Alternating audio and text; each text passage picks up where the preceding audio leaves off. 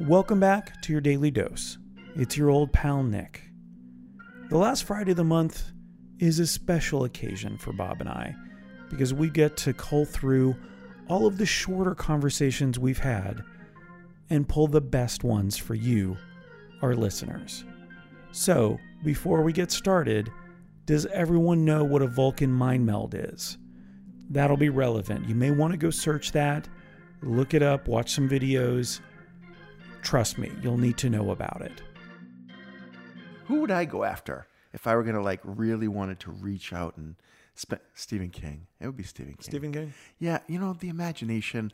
I'm reading a book by his son Joe Hill. It's a book of short stories, and I decided to look up what Joe Hill looks like. He looks like Stephen King. He looks like a clone of Stephen King. It's unbelievable how much this guy looks like Stephen King. And we're not positive he's not a clone of Stephen King. That just did. He There's may- no proof. He may just have come from cells in Stephen's tummy. You know, I don't. I don't know. That's isn't that how they clone people? That's pretty much how they clone. I think that's also where babies come from. Oh. People's tummies. Well, technically not the tummy, but we can talk about that later. Oh yeah, please. the birds and or the bees. oh, the P's and Q's. so good.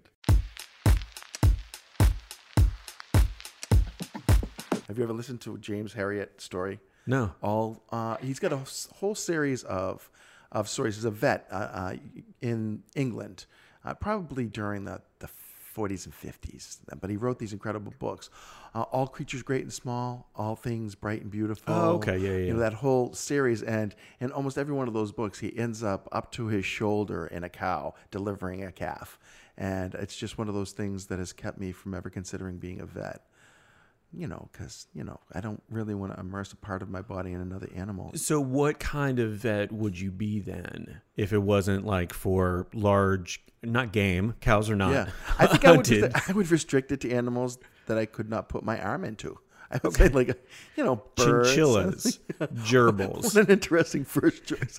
chinchillas. Who who comes up with chinchillas first? Nick. It's a fun It's- it's, a fun little animal. It's a beautiful, fun. You know how chinchillas clean Soft. themselves? in the dirt. Yeah, dust sand, baths. yeah. my uh, my sister I tried Vicky that. works for uh, Curious Critters, and they take these animals out into schools and different environments and teach people about them. And one of the animals is a chinchilla, and uh, and I just think they're really cute. I mean, they're and they're so soft. They're, They're like soft a little cloud. rats. Yeah. Yeah.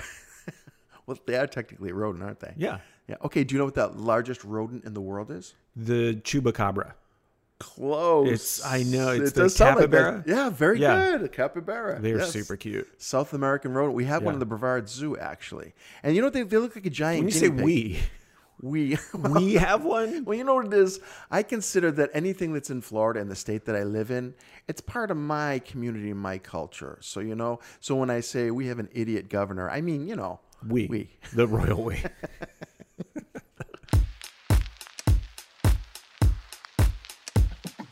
That's it's like if you want to Vulcan mind meld somebody, you don't just put your hand on their face. You want to ask first. Exactly.